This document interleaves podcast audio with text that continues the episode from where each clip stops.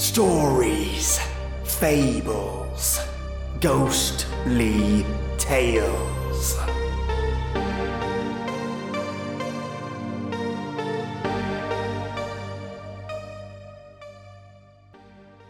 A poor bamboo cutter discovers a creature tucked away in the bamboo he's cutting.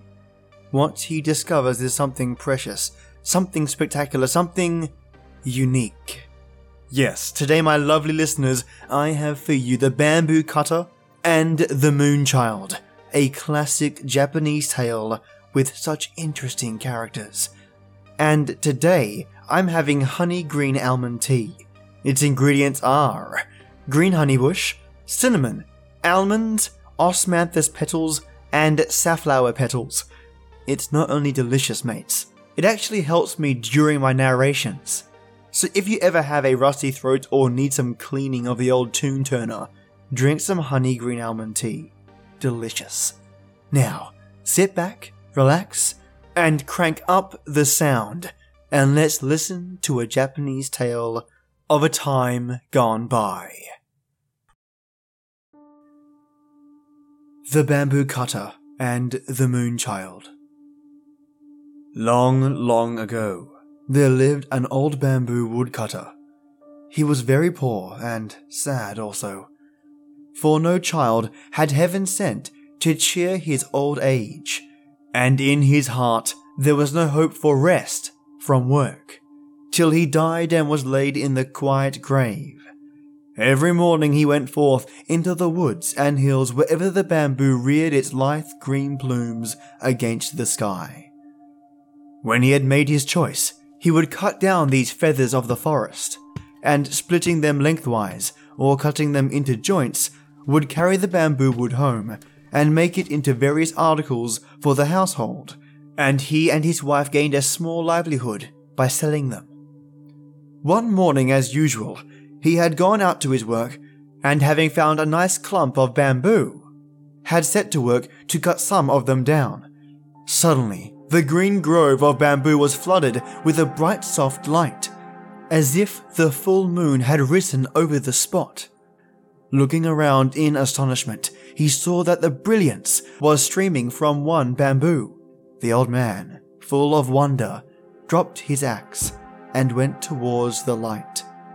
On nearer approach, he saw that this soft splendor came from a hollow in the green bamboo stem, and still more wonderful to behold, in the midst of the brilliance stood a tiny human being, only three inches in height and exquisitely beautiful in appearance. You must be said to be my child, for I find you here amongst the bamboo where lies my daily work, said the old man, and taking the little creature in his hand, he took it home to his wife to bring up. The tiny girl was so exceedingly beautiful and so small that the old woman put her into a basket to safeguard her from the least possibility of being hurt in any way. The old couple were now very happy, for it had been a lifelong regret that they had no children of their own and with joy they now expended all their love of their old age on the little child, who had come to them in so marvelous a manner. From this time on, the old man often found gold in the notches of the bamboo when he hewed them down and cut them up. Not only gold, but precious stones also, so that by degrees he became rich.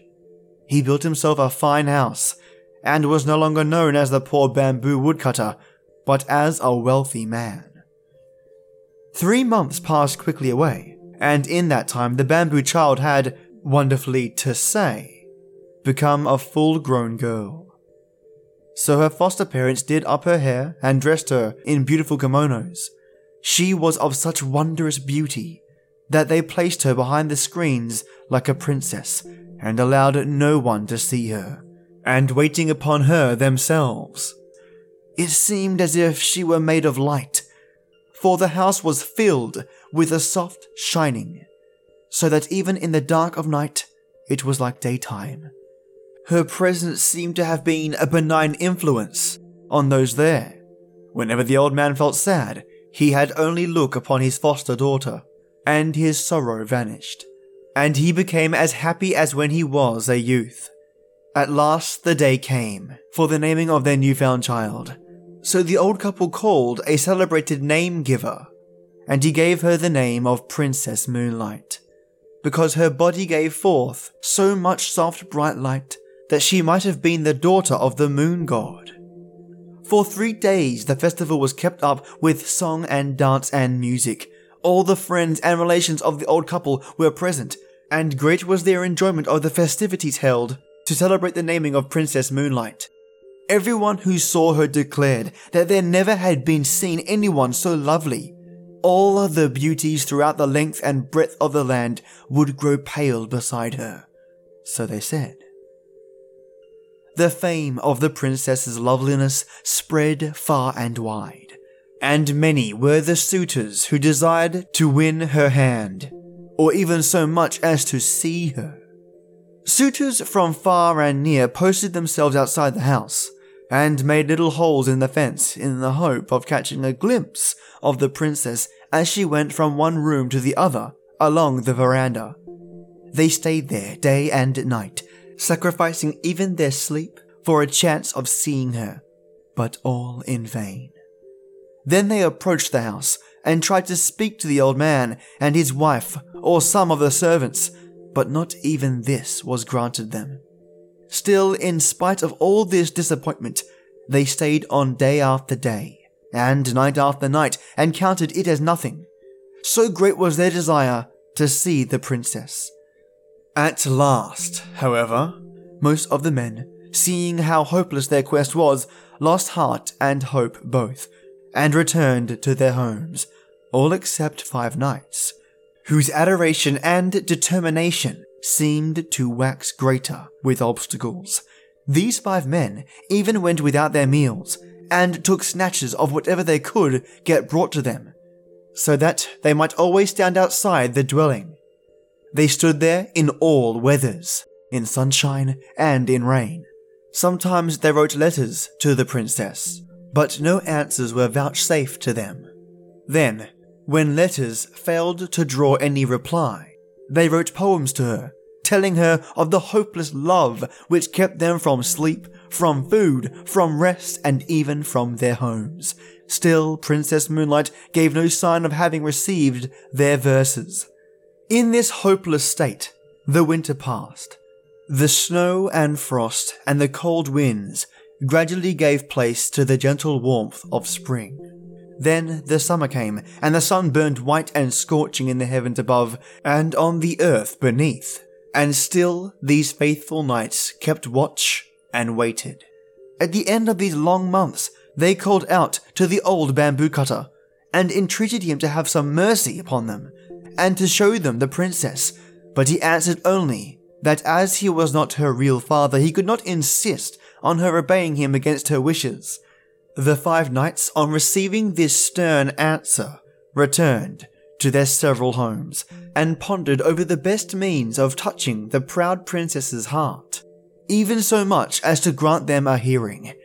They took their rosaries in hand and knelt before their household shrines and burned precious incense, praying to Buddha to give them their heart's desire. Thus several days passed, but even so they could not rest in their homes. So again they set out for the bamboo cutter's house.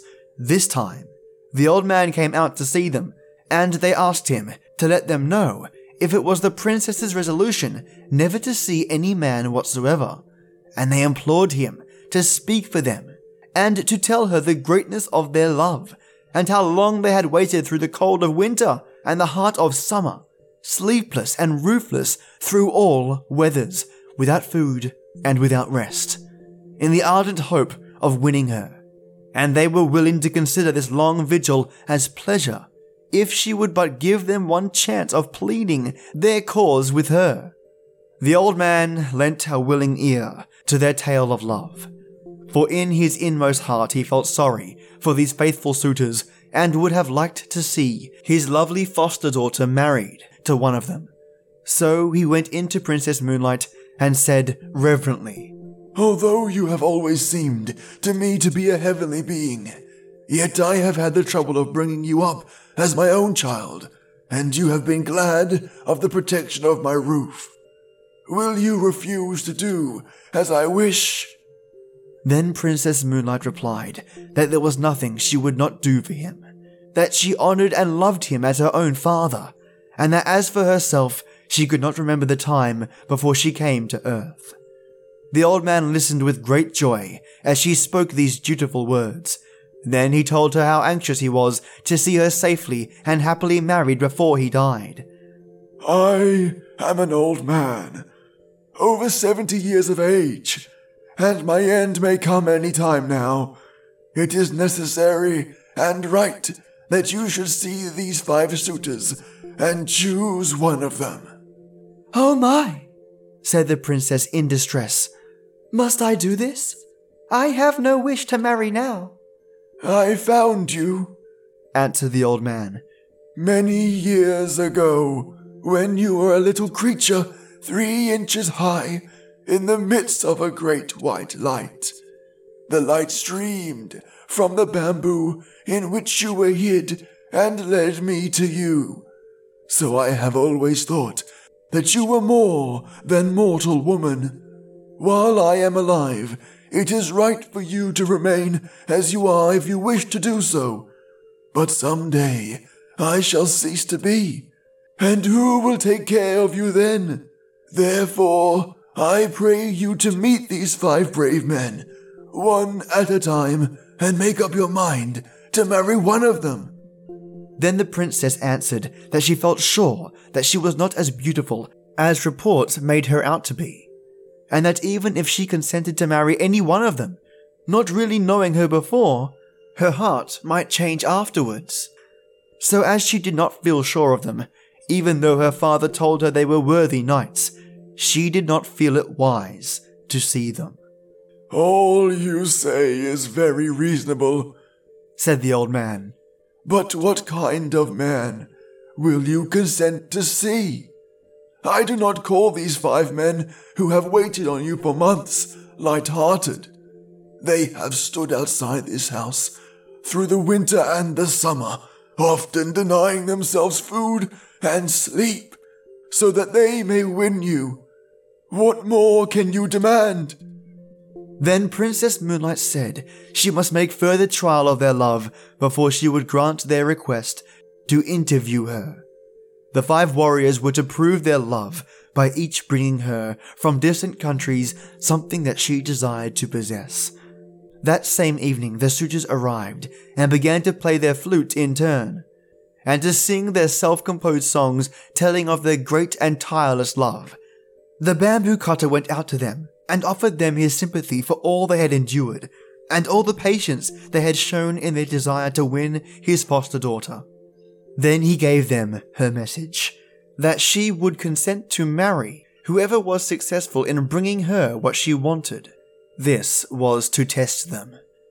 The five all accepted the trial and thought it an excellent plan, for it would prevent jealousy between them. Princess Moonlight then sent word to the first knight that she requested him to bring her the stone bowl which had belonged to Buddha in India. The second knight was asked to go to the mountain of Horai, said to be situated in the Eastern Sea, and to bring her a branch of the wonderful tree that grew on its summit. The roots of this tree were of silver, the trunk of gold, and the branches bore as fruit white jewels.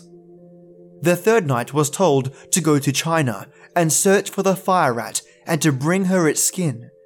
The fourth knight was told to search for the dragon that carried on its head the stone radiating five colors and to bring the stone to her. The fifth knight was to find the swallow which carried a shell in its stomach and to bring the shell to her.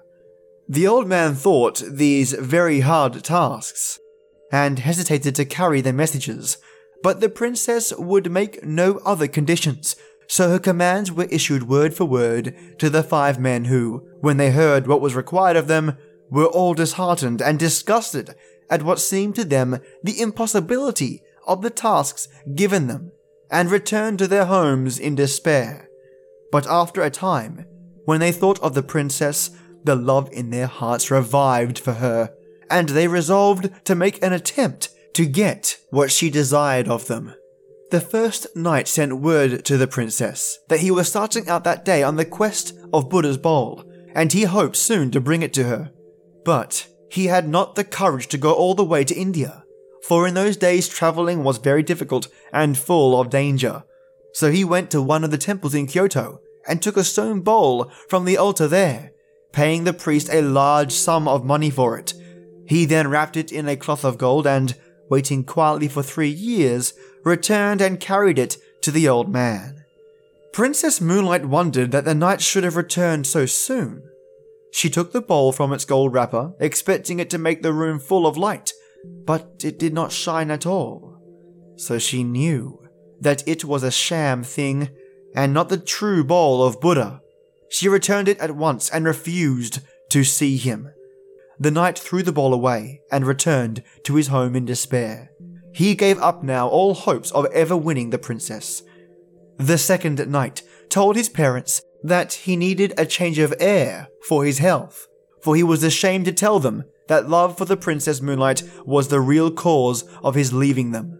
He then left his home, at the same time sending word to the princess that he was setting out to Mount Horai, in the hope of getting her a branch of the gold and silver tree which she so much wished to have. He only allowed his servants to accompany him halfway, and then sent them back. He reached the seashore and embarked on a small ship, and after sailing away for three days, he landed and employed several carpenters to build him a house contrived in such a way that no one could get access to it. He then shut himself up with six skilled jewelers and endeavored to make such a gold and silver branch as he thought would satisfy the princess as having come from the wonderful tree growing on Mount Horai. Everyone whom he had asked declared that Mount Horai belonged to the land of fable and not to fact. When the branch was finished, he took his journey home and tried to make himself look as if he were wearied and worn out with travel. He put the jeweled branch into a lacquer box and carried it to the bamboo cutter, begging him to present it to the princess. The old man was quite deceived by the travel stained appearance of the knight and thought that he had only just returned from his long journey with the branch, so he tried to persuade the princess to consent to see the man. But she remained silent and looked very sad. The old man began to take out the branch and praised it as a wonderful treasure to be found nowhere in the whole land. Then he spoke to the knight how handsome and how brave he was to have undertaken a journey to so remote a place as the Mount of Horai. Princess Moonlight took the branch in her hand and looked at it carefully. She then told her foster parent that she knew it was impossible for the man to have obtained a branch from the gold and silver tree growing on Mount Horai so quickly, or so easily, and she was sorry to say she believed it artificial. The old man then went out to the expectant knight, who had now approached the house and was asked where he had found the branch. Then the man did not scruple to make up a long story. Two years ago, I took a ship and started in search of Mount Horai. After going before the wind for some time, I reached the far eastern sea. Then a great storm arose, and I was tossed about for many days, losing all count of the points of the compass, and finally we were blown ashore on an unknown island. Here, I found the place inhabited by demons, who at one time threatened to kill and eat me. However, I managed to make friends with these horrible creatures, and they helped me and my sailors to repair the boat, and I set sail again. Our food gave out, and we suffered much from sickness on board. At last, on the 500th day from the day of starting, I saw far off on the horizon the beach, holding in its hands a golden bowl. I went up to him and asked him if I had, by good chance, found the island of Mount Horai, and he answered, Yes, this is Mount Horai. With much difficulty, I climbed to the summit. Here stood the golden tree growing with silver roots in the ground. The wonders of that strange land are many, and if I began to tell you about them, I could never stop. In spite of my wish to stay there long, on breaking off the branch, I hurried back. With utmost speed, it has taken me 400 days to get back, and, as you see, my clothes are still damp from exposure on the long sea voyage. I have not even waited to change my raiment. So anxious was I to bring this branch to the princess quickly. Just at this moment, the six jewelers who had been employed on the making of the branch but not yet paid by the knight arrived at the house and sent in a petition to the princess to be paid for their labor. They said that they had worked for over a thousand days making the branch of gold, with its silver twigs and its jeweled fruit, that was now presented to her by the knight. But as yet they had received nothing in payment. So this knight's deception was thus found out, and the princess glad of an escape from an importunate suitor, and was only too pleased to send back the branch. She called in the workmen and had them paid liberally, and they went away happy. But on the way home, they were overtaken by the disappointed men, who beat them till they were nearly dead for letting out the secret, and they barely escaped with their lives. The knight then returned home, rage in his heart, and in despair of ever winning the princess, gave up society and returned to a solitary life among the mountains. Now the third knight had a friend in China, so he wrote to him to get the skin of the fire rat. The virtue of any part of this animal was that no fire could harm it. He promised his friend any amount of money he liked to ask if only he could get him the desired article. As soon as the news came that the ship on which his friend had sailed home had come into port, he rode seven days on horseback to meet him. He handed his friend a large sum of money and received the fire rat's skin. When he reached home, he put it carefully in a box and sent it in to the princess while he waited outside for her answer. The bamboo cutter took the box from the knight and, as usual, carried it in to her and tried to coax her to see the knight at once. But Princess Moonlight refused, saying that she must first put the skin to test by putting it into the fire. If it were the real thing, it would not burn. So she took off the crepe wrapper and opened the box, and then threw the skin into the fire. The skin crackled and burnt up at once, and the princess knew that this man also not fulfilled his word. So the third knight failed also. Now the fourth knight was no more enterprising than the rest. Instead of starting out on the quest of the dragon bearing on its head the five color radiating jewel, he called all his servants together and gave them the order to seek for it far and wide in Japan and in China, and he strictly forbade any of them to return till they had found it. His numerous retainers and servants started out in different directions, with no intention, however, of obeying what they considered an impossible order. They simply took a holiday, went to pleasant country places together, and grumbled at their master's unreasonableness. The knight, meanwhile, thinking that his retainers could not fail to find the jewel, repaired his house and fitted it up beautifully for the reception of the princess. He felt so sure of winning her. One year passed away in weary waiting, and still his men did not return with the dragon jewel. The knight became desperate. He could wait no longer, so taking with him only two men, he hired a ship and commanded the captain to go in search of the dragon. The captain and the sailors refused to undertake what they said was an absurd search. When they had been but a few days out, they encountered a great storm, which lasted so long that, by the time its fury abated, the knight had determined to give up the hunt of the dragon. They were at last blown on shore, for navigation was primitive in those days.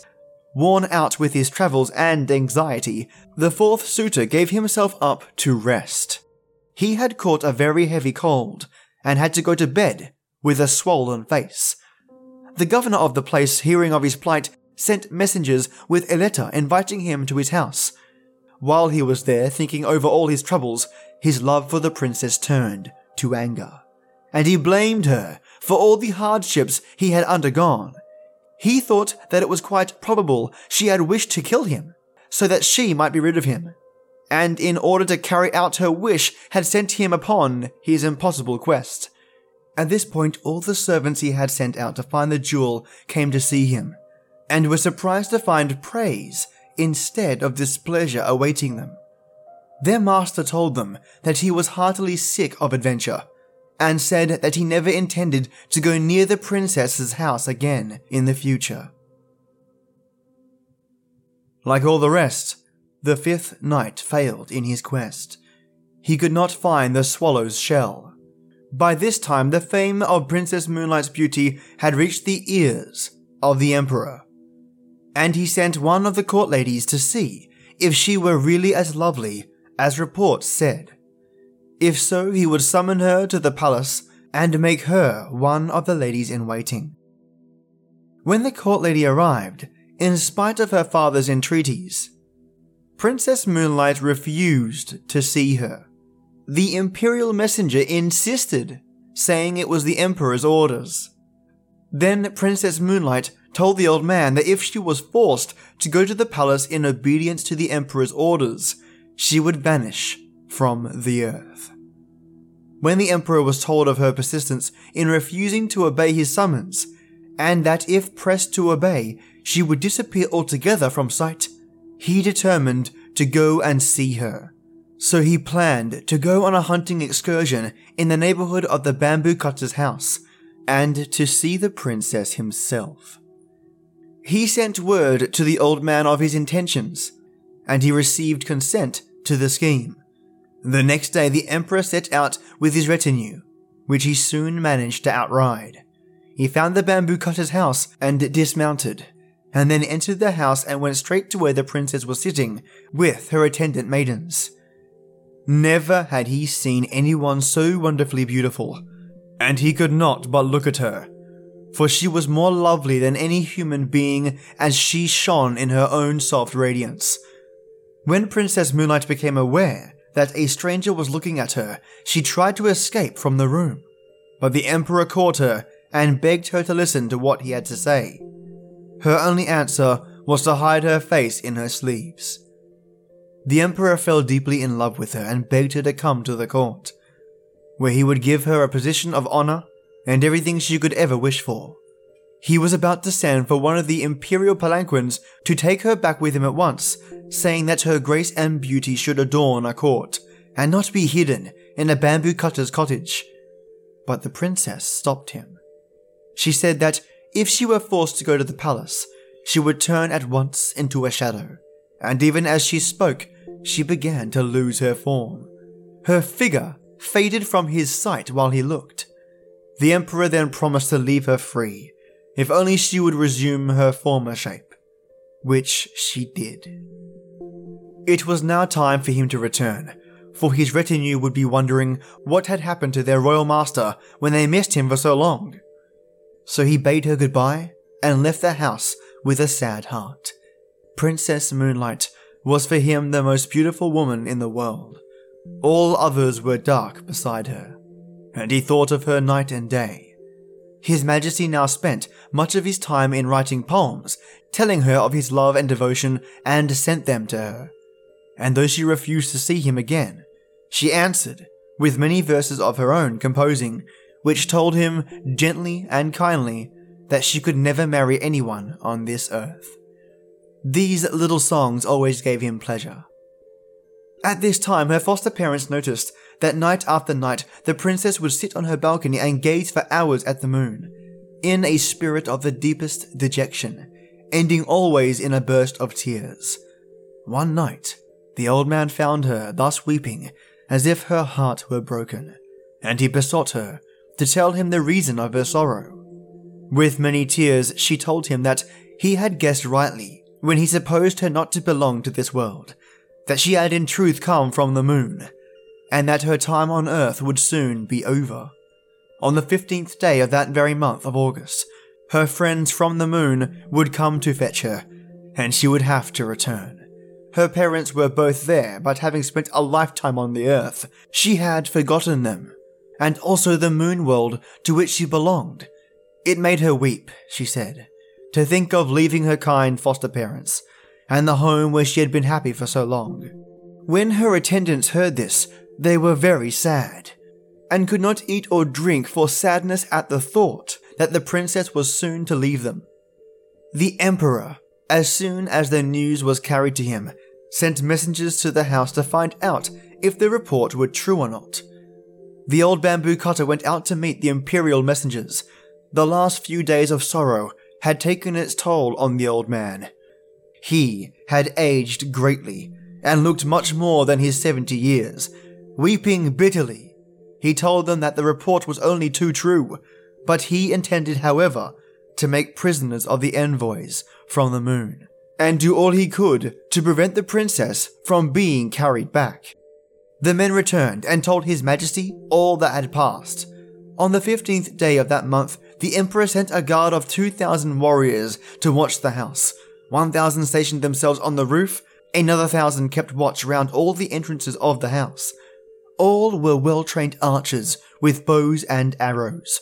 The bamboo cutters and his wife hid Princess Moonlight in an inner room. The old man gave orders that no one was to sleep that night. All in the house were to keep a strict watch and be ready to protect the princess. With these precautions and the help of the Emperor's men at arms, he hoped to withstand the moon messengers, but the princess told him that all these measures to keep her would be useless, and that when her people came for her, nothing whatsoever could prevent them from carrying out their purpose. Even the Emperor's men would be powerless. Then she added with tears that she was very, very sorry to leave him and his wife, whom she had learned to love as her parents. That if she could do as she liked, she would stay with them in their old age and try to make some return for all the loving kindness they had showered upon her during all her earthly life. The night wore on. The yellow harvest moon rose high in the heavens, flooding the world asleep with her golden light. Silence reigned over the pine and the bamboo forests, and on the roof, where the thousand men at arms waited. Then the night grew grey towards the dawn, and all hoped that the danger was over, that Princess Moonlight would not have to leave them after all. Then, suddenly, the watchers saw a cloud form around the moon, and while they looked, this cloud began to roll earthwards. Nearer and nearer it came, and everyone saw with dismay that its course lay towards the house. In a short time, the sky was entirely obscured, till at last the cloud lay over the dwelling, only ten feet off the ground. In the midst of the cloud stood a flying chariot, and in the chariot a band of luminous beings. One amongst them, who looked like a king and appeared to be the chief, stepped out of the chariot and, poised in air, called to the old man to come out. The time has come, he said, for Princess Moonlight to return to the moon from whence she came. She committed a grave fault and was sent to live down here for a short time. We know what good care you have taken of the princess, and we have rewarded you for this and have sent you wealth and prosperity. We put the gold in the bamboo for you to find.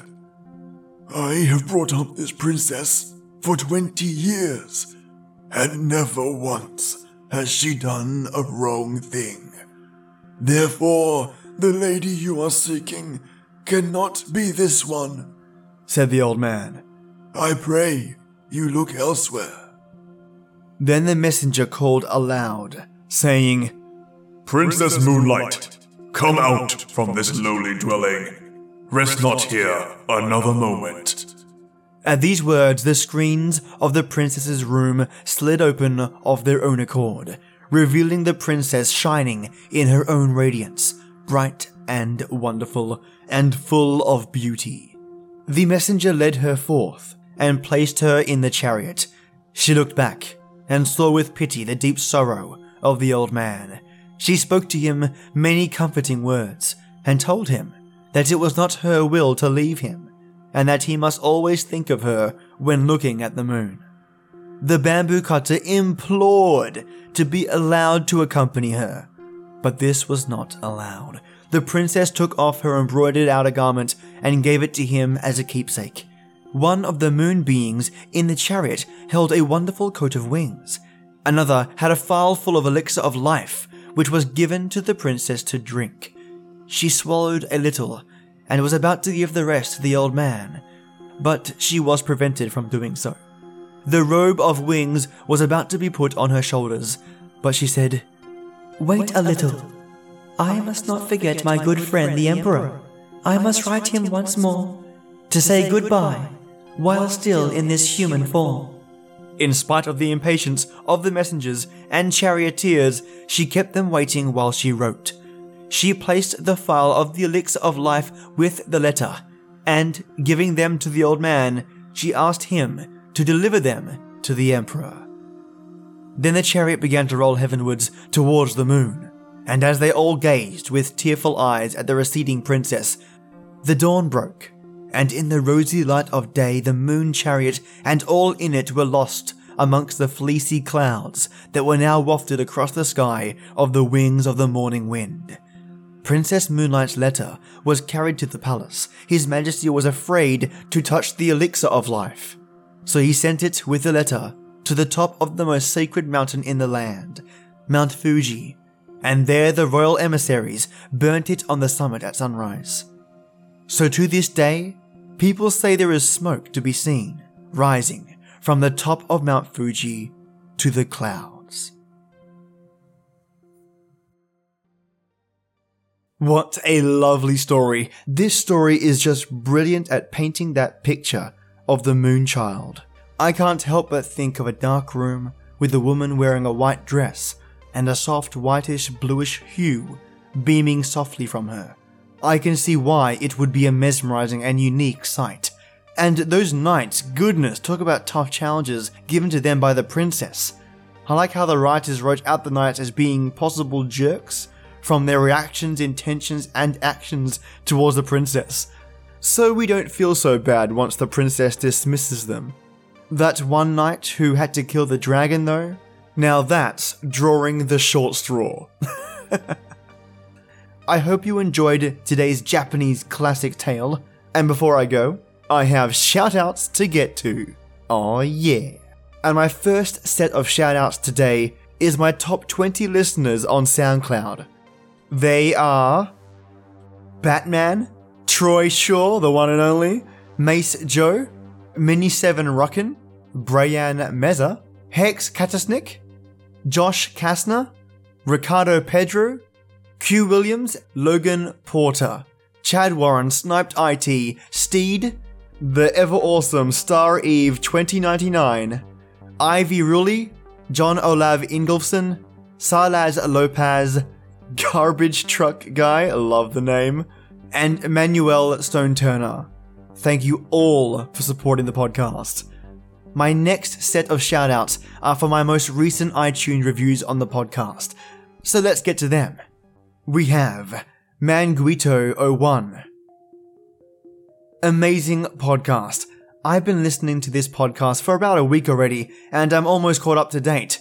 Love the podcast, keeps me on the edge of my seat, keeps my day going smooth through work, and I've heard some stories from here before, but you make it sound like I've never heard it before. Keep up the great work. Thank you so much, Manguito01. Jack's Mom 76. Absolutely entertaining podcast. Highly recommended to flee the real world stresses. Thank you kindly for a great escape. Oh, thank you so much. You are so welcome. Amazing by Amal V. Amazing, just amazing. I listen to this awesome podcast for my long train rides. I would highly recommend this podcast to any and everyone for an amazing listen. Thank you so much, Amal.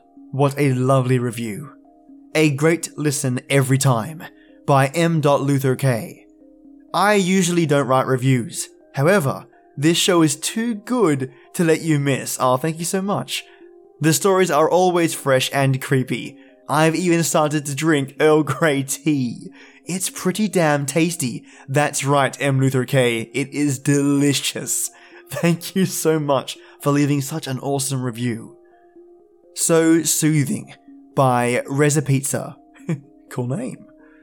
I love listening to this smoky voice Australian. I do believe I'm getting the vapors.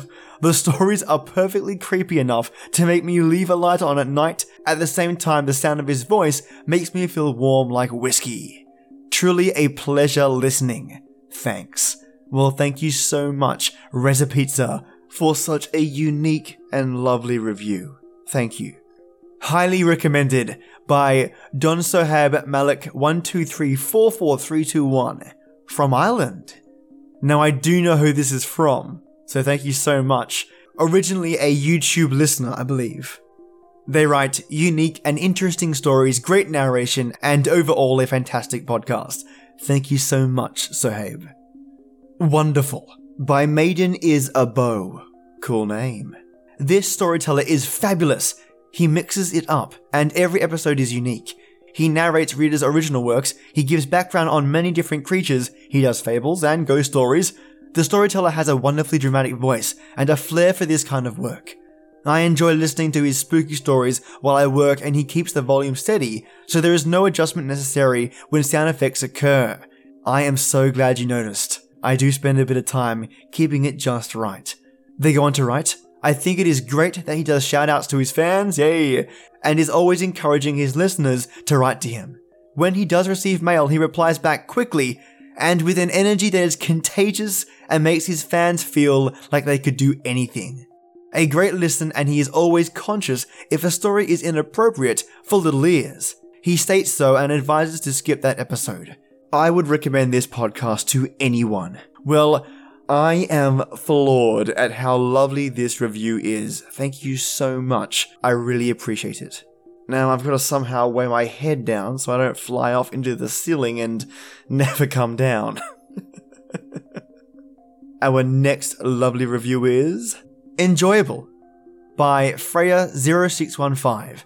I went looking for a new spooky story podcast after binging No Sleep again. Just wanted a little something different. I really like these bite sized, comparatively, stories. Cheers, Freya. Thank you so much for listening. And yeah, some of the no sleep stories can get pretty lengthy. These are definitely bite sized compared to theirs. But I am working on longer episodes. Always a work in progress. Cheers, Freya. Short, sweet, and scary by JP Mobile Email.